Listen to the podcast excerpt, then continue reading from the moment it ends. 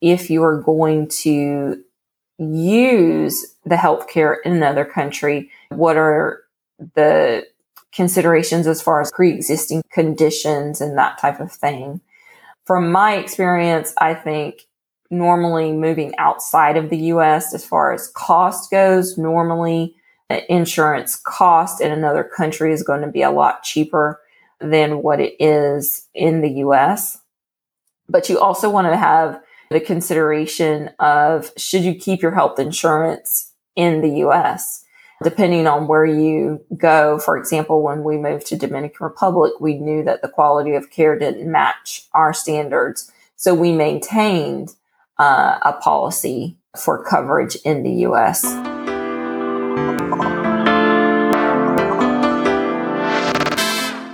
Hey everyone, welcome to Flourish in the Foreign, the award winning podcast that elevates, celebrates, and affirms the voices and stories of Black women living and thriving abroad while exploring living abroad as a pathway to wellness.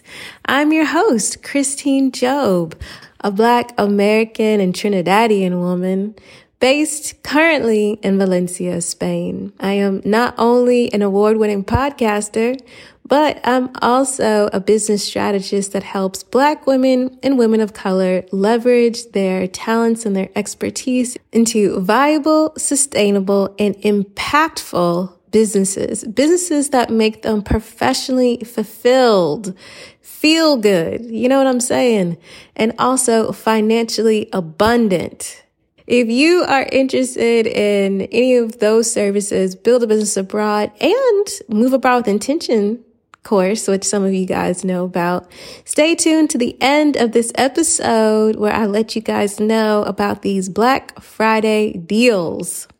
As many of you who've listened to the podcast know, and for those of you that are new, welcome. That this podcast is a labor of love, but y'all know labor nonetheless. And therefore, I ask you all to please go ahead and support this podcast if you like it, if you love it. You can support this podcast by going to buymeacoffee.com slash flourish foreign and either purchasing me a coffee. I appreciate that. Un café descafeinado con leche de avena, por favor. Or you can purchase an item off the podcast wish list. Either way, I would appreciate you oh so much, really. Now, you can also support this podcast by subscribing to this podcast. Go ahead and do that. And giving this podcast a five star rating. Go ahead and do that as well. And leaving a amazing review telling the whole world why you love this podcast. It really does mean the world to me. And every time I discover a new review, I squeal like a little child. And I'm so happy. And I might cry a little bit. So please go ahead and do that. And of course, share this podcast with your friends, your family, your network. Go ahead and post your favorite episode on LinkedIn with your coworkers, the people that you like, or your newsletter if you have one. It really does make a world of difference. And I appreciate all the ways you support this here podcast. I do. All right. Thank you again and on to the next episode.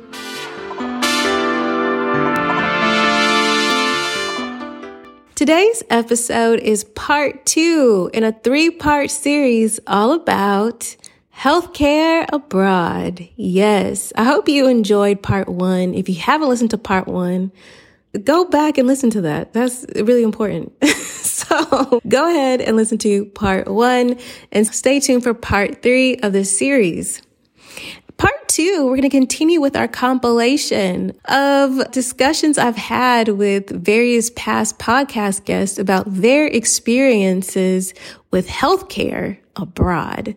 I know y'all gonna really enjoy it because this is the real deal Holyfield truth. These are black women's experiences with healthcare regarding various healthcare situations and ailments and what they really went through. So I think this kind of advice and this kind of perspective is invaluable. And with that, I'm to let all of these amazing women tell you all about it.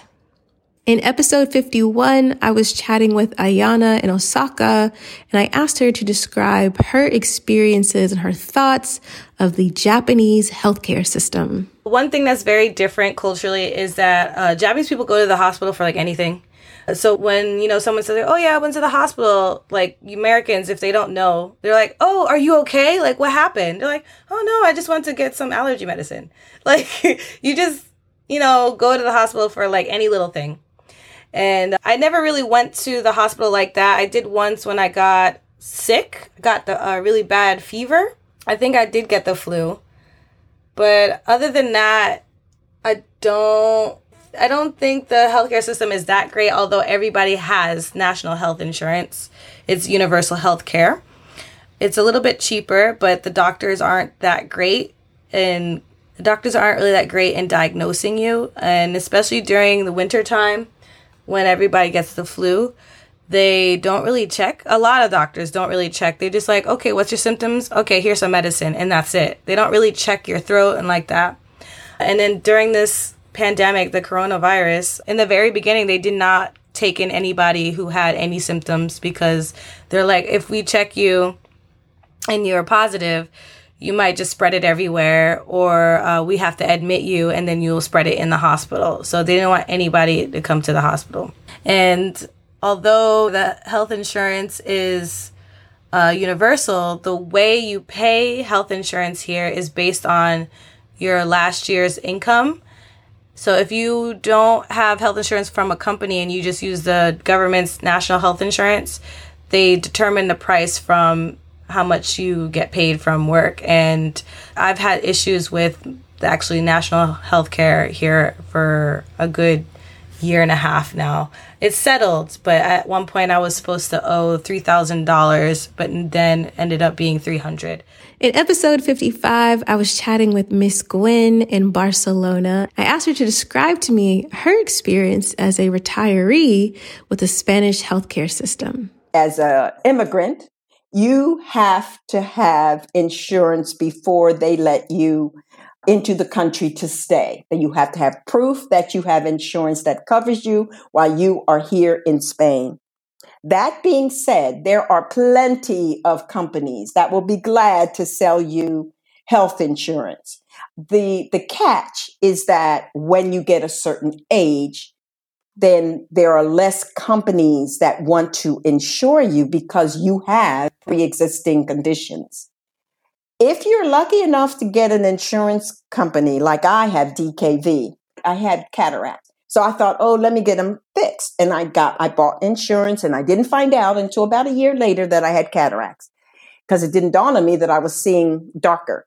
Anyway, so they said, oh no, that's pre-existing. So we don't cover that. And I thought, well, why am I covered if I wrote them a letter? They never did answer. I wrote them a letter and said, at my age and my age group, we are pre-existing conditions from the tops of our heads to the bottom of our feet. So how can you say you're going to insure me and then say, no, whatever I need done is pre existing. And I've been very lucky. I'm a healthy person. I have had no major anything until this last year. So my insurance company, you don't pay copay. You're not allowed here. They don't, they're not allowed to charge you copays and all of that here in this country. So if you have insurance, you go to the hospitals and you get what's done. You can go to any doctor whatever they say, I can go to any doctor because I'm paying a little higher premium. My insurance covers me if I travel in any other country, as long as I don't stay longer than three months. If I go home and I to the United States and I get sick, my insurance pays for everything. So and then then they will also if I have to come back to my home country, which they say is Spain, and they will see that I get there if I have to come back and it's very low. When I got here, the insurance I was paying was almost $600 a month. And my insurance now is just like 250. a month. And that has gone up since I've been here because they have an increase every month. I have to talk to them about that too. So, but I have had now two operations and I go see every doctor that I need to see without worry about how much it's going to cost, how much, you know, do I have to pay once I get out of the hospital because everything is covered. So the insurance is here and the laws here in Spain, how to be covered is different. They also have uh, national health. And after you've been here for a year, I think it is, I didn't even think about it until last year, you can actually be covered under the national health. They have levels of, ins- of coverage. You can be fully covered depending on whether you're working, you know, how long you've been here, and they have tiers. I'm on tier three, which everything is covered. I can go to all the doctors. I can do everything I need except for a nurse or a doctor coming to my house. Everything else is covered even, uh, even though I have private insurance. So I'm covered double and I don't mind that. And I like the private insurance because you don't have to wait to see doctors, get operations. And under the uh, national health, you have waits. You have a long wait because they figure, okay, this is not important. That's not important. That's not an emergency. You don't need that. And so you have to wait to get your uh, services. But when you get your services, they are the best in the world. They see what you need. They send you to somewhere else. If they can't help, they do it all. Then they have you come back to make sure that it's done. I really like the health services here in Barcelona. They really are fabulous. In season two, episode three, Kentia told us all about her experience living in both the Dominican Republic and Taiwan. And she generously shared her experience with the Dominican healthcare system after her husband suffered a tragic accident. So, Kentia and her husband are in the Dominican Republic not even a week when her husband unfortunately gets into a terrible scooter accident and has to then be taken to Miami for medical treatment. Now, we're going to pick up with the story about what happened. I'm not going to leave you in suspense, but I did want to take this time to ask Kentia about the Dominican Republic healthcare, what her thoughts were on it, and how she navigated that system. So it's a pay as you go system. Uh, there is a national health plan for citizens, but otherwise, if you are a foreigner, it's a pay as you go.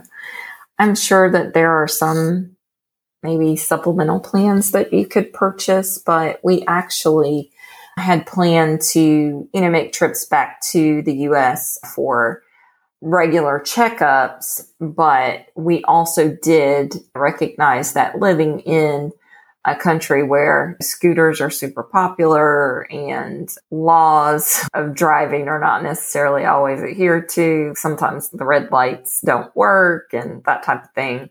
We we we did plan for a catastrophic event, so we did maintain health insurance in the U.S.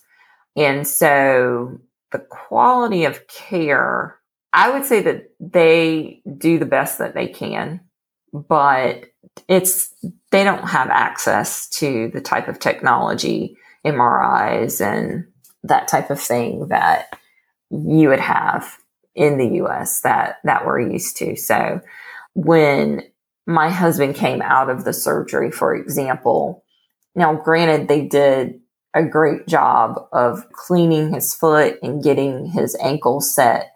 But when he came out of the surgery, he had a huge, basically soft cast.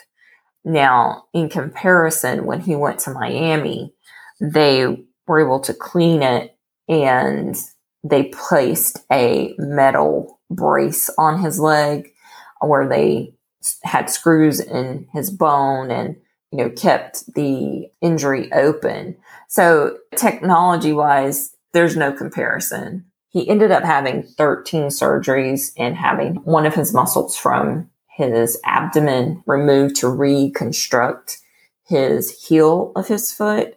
So that was not possible in Dominican Republic. They did not have the expertise or the technology to complete that. So the doctors did the best that they could, but it it's just not a place that would be able to save his foot, which is what happened when we returned to Miami. He was in the hospital for three months. And like I said, with 13 surgeries, but he walks today. He can't run, but he can walk and he has a little arthritis in his ankle, but that definitely would not have, have happened if we had have stayed in Dominican Republic. Let's continue this running theme in this episode of healthcare with the all important question of what is the healthcare system like in Taiwan? So, Taiwan does have a national healthcare system, and I have made use of it um, quite a bit in the last year. And for me, it's amazing. It's just, it's just being as far as care goes, it's just like being in the States. I mean, technology is the same. I recently had an MRI. It was the exact same as when I was in the States. My doctors all speak English.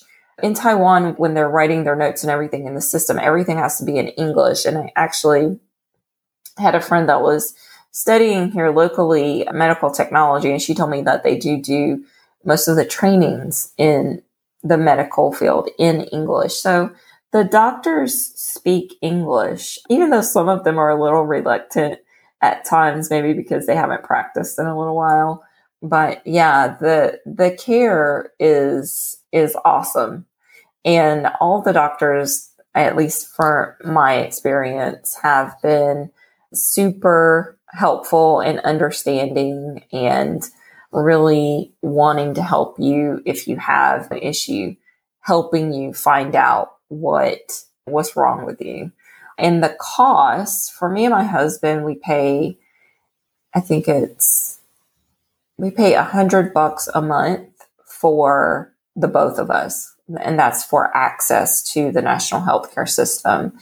And for example, if you go to the emergency room, just a, a cost for that everything that you have done, including all the tests, the medication, that is $27.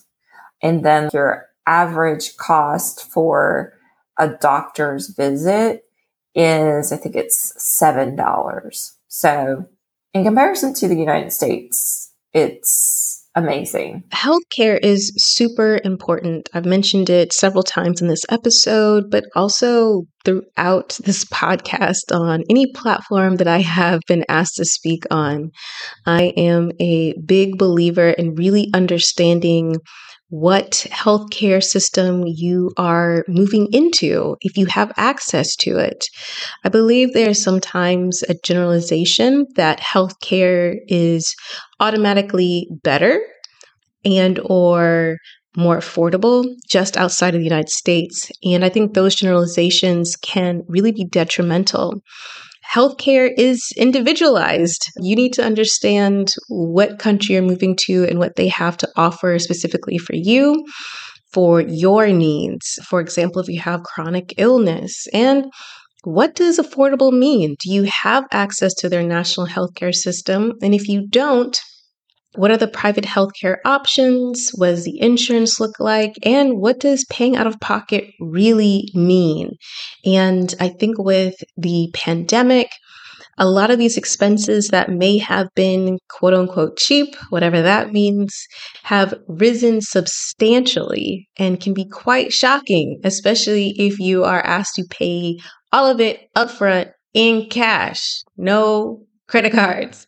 So, I asked Kintia to share more on her thoughts about healthcare, not only because of her experience dealing with healthcare in the Dominican Republic and the accident her husband went through, but also because of her profession. She has worked in HR for many, many years. She understands the benefits. She has an amazing working knowledge of healthcare, and she obviously understands it very well living in both the Dominican Republic and in Taiwan.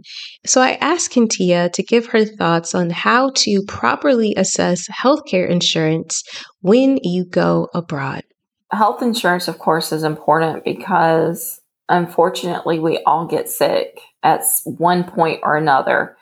And a lot of times it's at the most inconvenient time uh, that it will happen. I mean, look at the example with what happened with my husband. So it's super important to understand the healthcare availability for a country that you're targeting and you would like to move to. And it's important also to understand if you are planning to use travel insurance, what it does and does not cover. Travel insurance normally is just in the case that something happens. And there are different levels of coverage that you can purchase. And if you have not purchased the proper coverage and you have a major catastrophe while traveling abroad, you could end up being in a lot of debt and you're going to have some issues because if you have an accident abroad, you're going to have to pay up front for that cost. For example, with my husband, when I planned to discharge him, there was a bill and I had to pay it in cash at that time. And there was no option for credit card or anything else. It had to be in cash. So Health insurance is, is super important. I, I would not advise anyone who is going abroad to live to just have a travel insurance plan because that is not really a plan. That is just something that is available for accidents only. And heaven forbid you have to be evacuated and you didn't add that coverage to your travel plan, that can cause a whole other can of worms to, to kind of come open. So when you are planning to move to another country, it's important to understand should you buy health care, international expat care for your coverage in that country, or will you have the possibility to be eligible to participate in whatever plans are available in your new home country. And the reason you want to have the understanding and know about that is, first of all, if you have any health conditions, those are things that you need to consider and medication and what the cost will be and what coverage it will provide you. And if you are going to use the healthcare in another country, what are the considerations as far as pre-existing conditions and that type of thing. From my experience, I think normally moving outside of the US as far as cost goes, normally insurance cost in another country is going to be a lot cheaper than what it is in the US. But you also want to have the consideration of should you keep your health insurance in the US? Depending on where you go, for example, when we moved to Dominican Republic, we knew that the quality of care didn't match our standards. So we maintained uh, a policy for coverage in the US. So there's a lot of caveats that can occur with health insurance, but it is definitely something that needs to be researched in detail and you have to be specific about the country and sometimes even the location within that country that you're going to to make sure that there's availability of care if you do plan on receiving services there. Season two, episode five, Candace talked about her journey to moving abroad, her life in Rome, Italy, and then now her life in Istanbul, Turkey. She also shared what it has been like living abroad with a chronic illness. One of my other deciding factors for leaving the US was my health issues that I have. I couldn't afford health care in the States. I just couldn't, especially with a chronic condition like sarcoidosis. I needed to be somewhere where I had access to quality health care that was affordable. And so moving to Europe allowed me to be able to do that. When I did originally get treatment, I actually flew to Germany to see a pulmonary specialist there, which is where I was able to get my diagnosis, where I was able to get certain treatments. And I think everything cost like $200.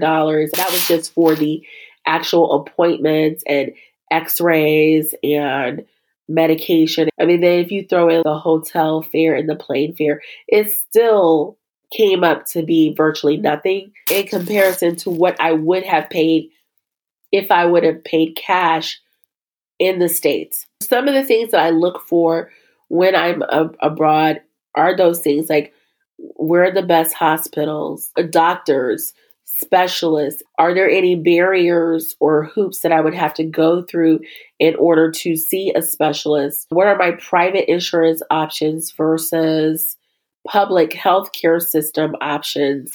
Here in Turkey, I've decided that I am going to get private health insurance, even though as a resident, I qualify for the public healthcare system that they have here which is virtually free. But things are so affordable here that I feel like I can get private health insurance at a decent cost. I think the quote that I received, it's like $600 for the entire year.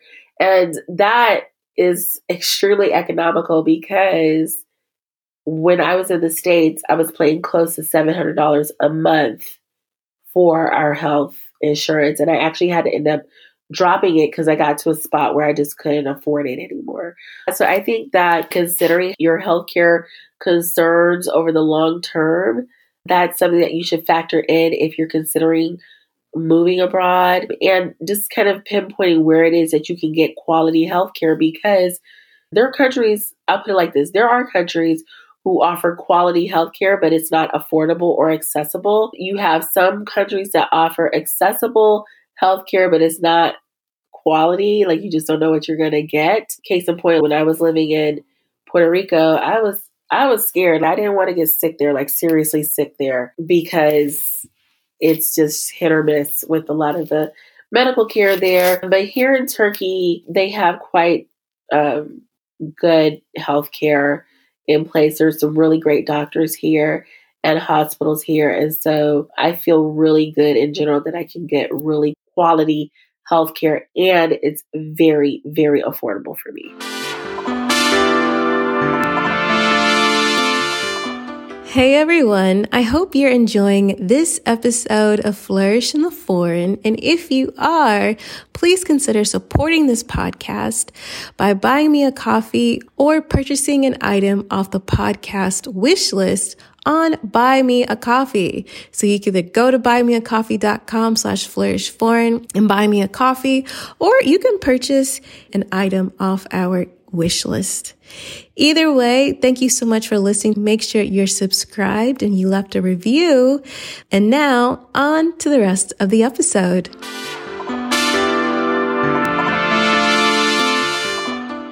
Now on the Flourish in the Foreign YouTube channel, youtube.com Flourish the Foreign. Y'all know what it is.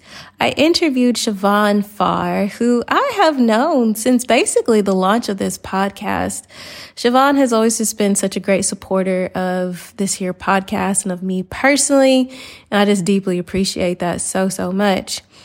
But something happened in 2022, the summer of 2022 Siobhan, who has an amazing group and organization, Digital Nomads Beyond 50. She puts together co-working and co-living trips. And she was in Colombia when she experienced an extremely scary health incident. And she discussed it with me on the YouTube channel in depth. And I'm going to share part of that discussion here. And I truly hope that all of you listening really take heed and really learn from this experience. I remember distinctly the 26th of June. We had gone on one of the things that I incorporated into the co-live co-work was that we had little tours, and this was actually a bigger tour. This was a all-day tour. We'd gone to um, to Guanatape, and it was just fine. There were four of us who went on this particular trip, and it was an all-day trip. And I, I, was able to narrow it down to what made me sick by the fact that there was only two of us on that particular trip who got ill. The other two ate pretty much the same breakfast that was a part of the trip and the same lunch that was a part of the trip and they didn't get ill. But what happened was the friday night i had bought two containers of of uh, ceviche not from a little, you know, push cart stand, from a little small store storefront, but it's still they specialize in ceviche. They've been doing it since 1916, and I had eaten from there before. But my friend and I, who was in the in the tour, one of the you know the participants, we didn't feel like eating it Friday night. Put it in the fridge. Saturday night, we came back from the all day tour and I didn't feel like going out and having a full meal. So I just grabbed my ceviche out of the out of the refrigerator. The refrigerator was going kind of haywire in the guest house, so it was frozen. Put it in the microwave. That was apparently my second mistake. Put it in the microwave and melted it down enough so that I could eat it. That night, I started to have the worst experience. It was, I had never, I swear to God, Christine, I had never been that ill before. And that was the beginning of it. There was a moment I was running such a fever that I was literally trembling and my teeth were chattering. And and there was a moment in the middle of the night that I thought to myself, and I don't know why I didn't get up at that time, but I'm still thinking, this is probably that doggone ceviche. I'm going to ride this out. But I remember in the middle of the night, after like everything liquid was coming out of me, basically thinking, you can't fall asleep. You can't, because I literally felt if I fall asleep, I may not wake up. That's how sick, that's how ill I felt. And the next morning, I woke up. It was the day that my room was supposed to be clean. I was still horribly sick. That was now Sunday. I was still horribly sick. So I sent a text to the guest house main office saying, please don't send the ladies to clean up my clean up. I'm just really feeling unwell. Have them come tomorrow morning. I was trying to get well, trying to take care of myself, basically, because guess, you know, that's what we do as people who travel independently, a lot of solo travel we are used to taking care of ourselves. That was now Monday. It was around the same time that the ladies came to clean. And these ladies had known me since I had stayed in this guest house, you know, in February and March. And they took one look at me and they and me I, I had typed out please forgive me the room is in the mess the bed is in the mess they just didn't even bother with that. They just looked at me and said immediately, We got to get you to the hospital. Of course, in Spanish, they said this.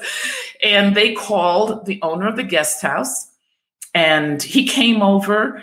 And I remember, you know, because I'm in and out of it I, at this point, I'd actually fallen. I slept walk. I had a fever walk. They were looking at me. I didn't even know that I had blood all over this side of my face because I had fallen and practically bit through my lip, my lower lip, in a sleepwalk, which I'd never done before, but that's how high my fever was.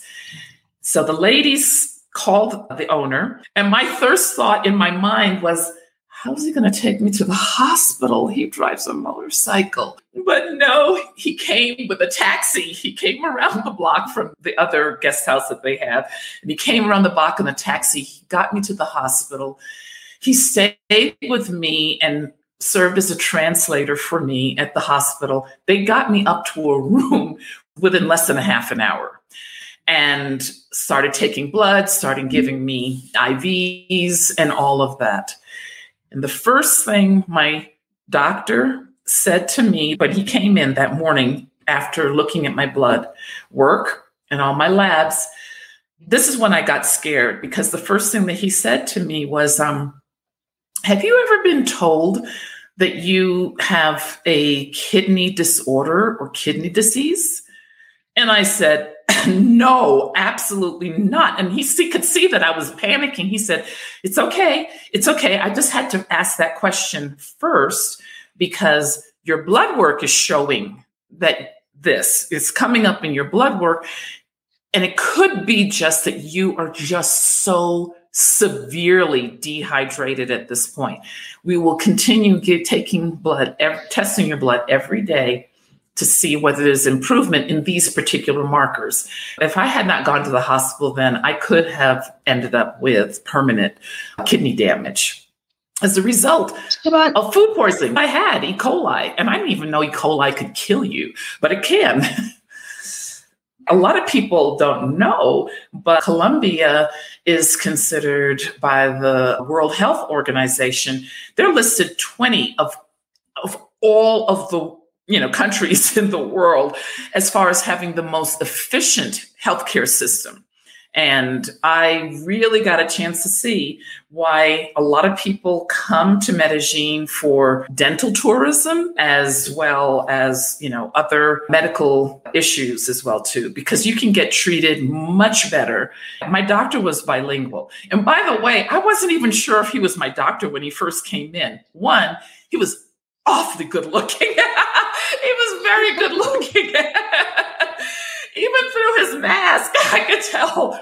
And he introduced himself. He said, he said, hi, I'm William.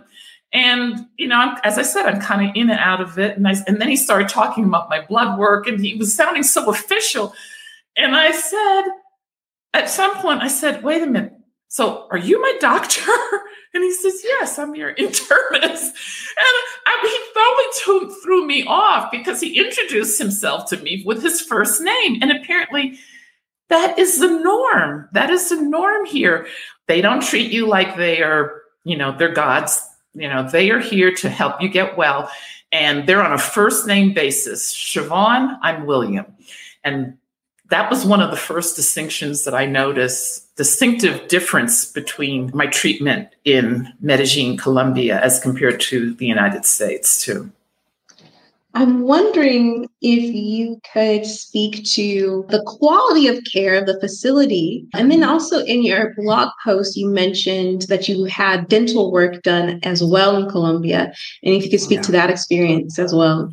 The quality was, as I said, it was it was absolutely amazing. The only fault that I could find was with the hospital is that they kept on bringing me, you know, tr- you know, trays of food and I would just gag and just I couldn't I could not eat. I couldn't and I know that you know getting some kind of nutrient was going to be important for me getting well, but I just could not I could barely drink water. They literally had me on a drip rehydrating me until the day the morning that I left. So I asked them whether I could get a protein smoothie, whether I could have a protein smoothie. And they kind of looked at me like, you know, they, they they even had the woman who's in charge of nutrition come in, and and I explained to her, "Do you have protein powder? Do you have like powdered eggs?" Oh no, real eggs. we only have real eggs. We don't use powdered eggs.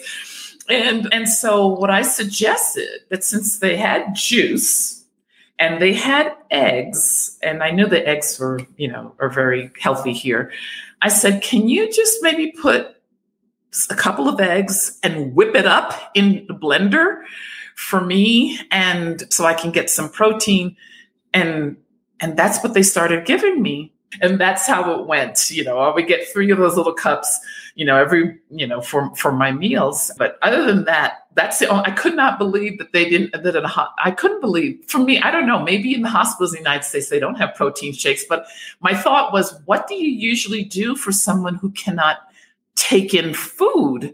There must be mm-hmm. some kind of meal substitute that is liquid that somebody can consume in the hospital other than you know a feeding bag or something like that which i certainly didn't want to be plugged into.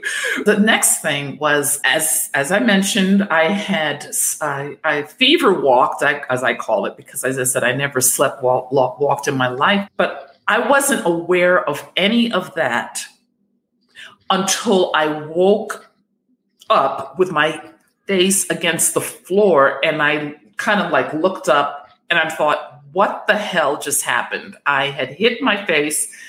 And once again, I didn't think I'd hit it that hard. But as far as dental is concerned, by almost a week later, my front teeth were still very, very sensitive. I couldn't eat, I couldn't bite down on that side. And i could feel the discomfort all the way up into my my gum line here. So i figured one of the you know one of the co-live participants she had gone she had decided to also incorporate dental tourism in her time four weeks there at the uh, the co-live co-work. And so she, and she was very pleased with the dentist practice that she went to. And i had that number I contacted them. This is after I'd already been out of the hospital and told her what told them what happened. They were able to get me in for that initial appointment that same day, the, the initial exam with the dentist, as well as the wiring on the back of my teeth, which was that my teeth were clean first and then they back wired it, as well as a full set of x-rays. I had never had so many x-rays on my teeth. It was a special separate center that they sent me to to get the second set of x rays. I was there for almost an hour having my teeth x rayed because they took a section, a section, a section, and every section they checked before they went on to the next session section and they did the top and fully the bottom. In the dentist's office, they just did this side. That was all of $30 for that hour of x rays and the full set of x rays. My initial visit, when the doctor just saw me and determined what needed to be done for me to come back the next day to do the wiring, that was $25 to see that, that dentist and have her examined. And she took the initial set of x rays in her office.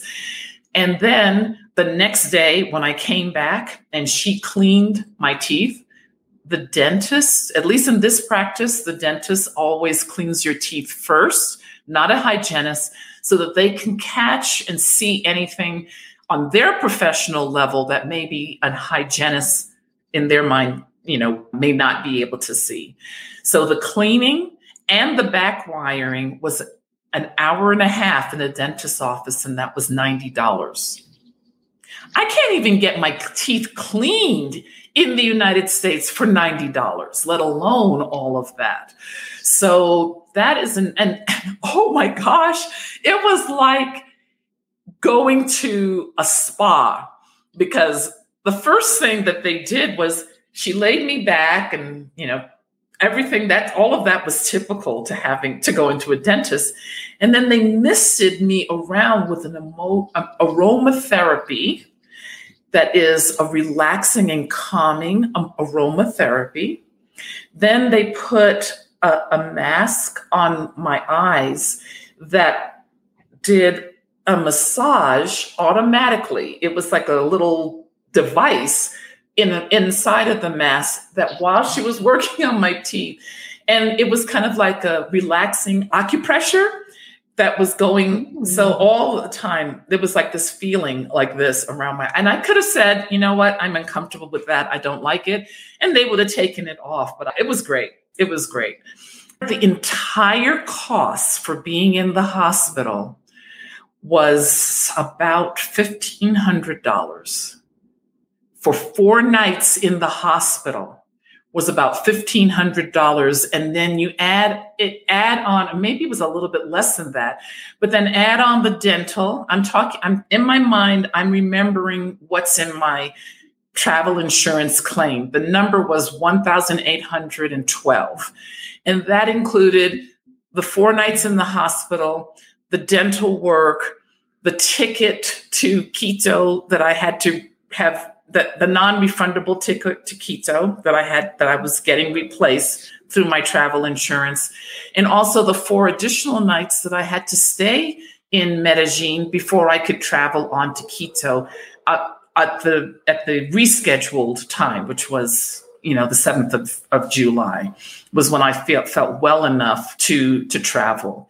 So that's the bill. That's the total bill that went to the insurance company.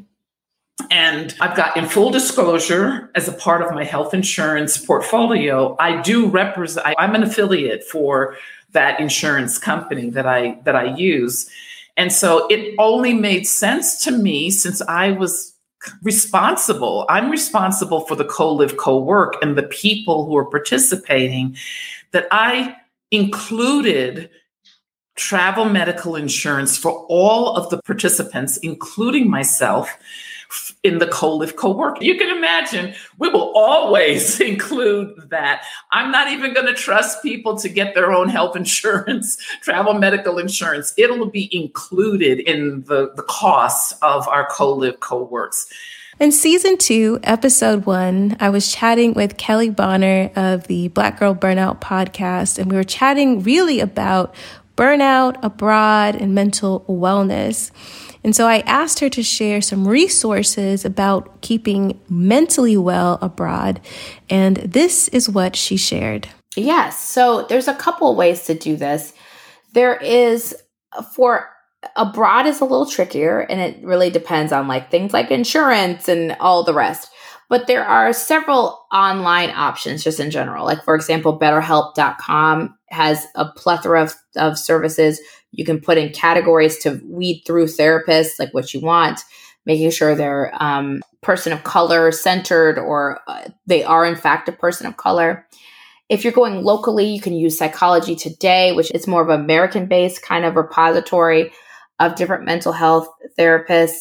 If you want trauma treatment, you can type in the letters EMDR and it'll send you to their national site and international site where you can find a therapist who specializes in EMDR, which is this type of non talk therapy based treatment of trauma. It's very impactful, has a lot of science behind it. There's those resources. Where it gets tricky is when you live abroad and you have, let's say you're working for an American company abroad Depending on your type of insurance, it may be a little more complicated to access local resources if it's an English speaking country or there's an English speaking therapist, but it's still possible. I had therapists while I was in the UK. I had a nutritionist and a holistic kind of person who did all the things. And we talked about my feelings and my food, my relationship with food.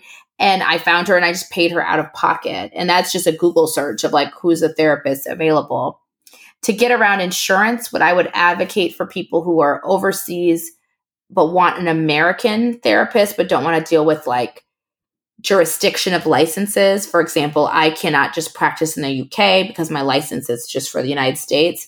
Then get a coach and get a coach that specializes in with black women. It coaches specializes in you know having career goals to heal trauma. If you do coaching, like for example, I do coaching as well as therapy coaching has no restrictions. You can coach somebody in Egypt, you can coach somebody in Florida. There's no restrictions on that. So those are just a few uh, resources. There's also like podcasts and apps. There's an app called Shine. There's Therapy for Brown Girls. I definitely advocate for that website, which has all a list of directory of Black therapists, specifically working with Black women. Those are just a few off the top of my head. I hope you all enjoyed this episode of Flourish in the Foreign Healthcare Abroad Part 2. Stay tuned for part three of this series. If you enjoyed this episode, if you like these types of compilations, you need to let me know. Because if you don't, then I just do whatever I want to do, which is typical. But also, I'd like to hear from y'all as well. So feel free to jump into my DMs on Instagram, Flourish in the Foreign, or email me, drop me a line via my contact page on the website, flourishintheforeign.com. Let me know what y'all want to hear. Okay. Let me know. Now, as I mentioned at the very beginning of this episode, it is the end of the year and I am having some really important deals for the end of the year. If you're interested in moving abroad with intention course, which is a five week course that's from crafting a vision of a life well lived abroad to money management to landing in your new country and staying to repatriating successfully and creating a bold game plan for your vision of a life well lived. This course is now being offered as a self-study course at a very special price. Currently, the price for Black Friday, it will be $297. And after Black Friday, it will go up. And at the new year, it will go up again. So if you're interested in that, then you'll need to go ahead and join it. Now with the self-study course, you still have access to the community. You just won't have access to the live discussions with me. That's it. that is that is it. If you prefer the live discussion format, you'll want to go ahead and jump on the course now because the price is going up substantially after Black Friday and again after the new year. And after the new year, it will not be offered all the time. The self study will be available all the time. At any point, anyone will be able to sign up for it but the live version with me will will not be. so, if that is really important to you, if you really want to chat with me, if you really want that intimate kind of conversation, you'll want to jump on it now. Because the great thing about it is that you have access to the community and you'll have this information ready to go for your move abroad. Okay. Whether you're moving abroad in six months, or in five years. This is the game plan of a life well lived. And I don't want you to get caught up in I'm not ready yet or anything like that. The thing about moving abroad is it's a hassle all the time.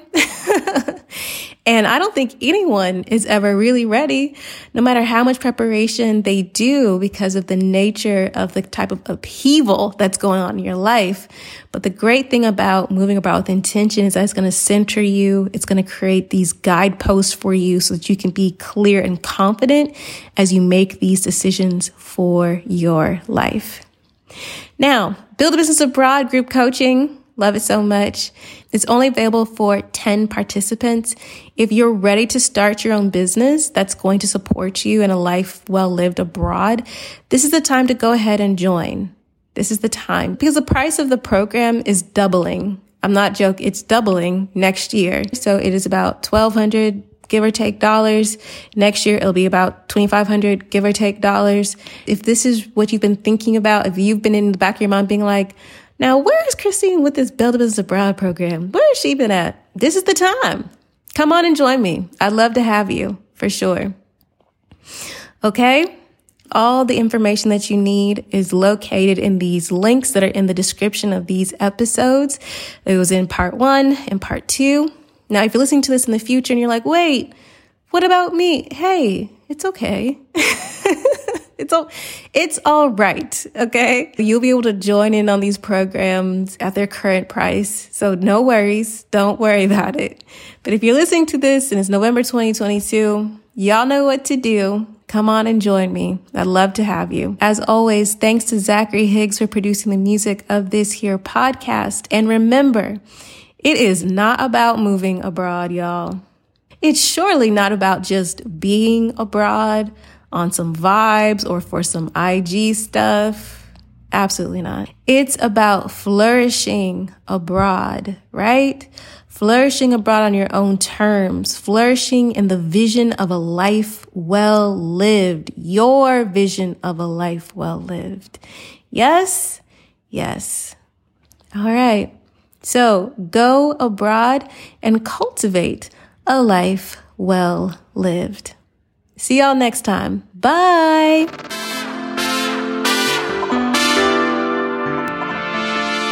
On the next episode of Flourish in the Foreign. I'm in the stirrups. you know, scoot your booty down. I'm in the stirrups, and the nurse practitioner is like, oh, where are you from? And I was like, oh, I'm from Atlanta. She's like, oh, you speak English. You're an English teacher. She proceeds, while I'm still in the stirrups, and she's like, oh, my son really needs an English teacher. Do you have availability? And I was like, no. And she's like, oh, but you know someone? And I'm like, what are you gonna say?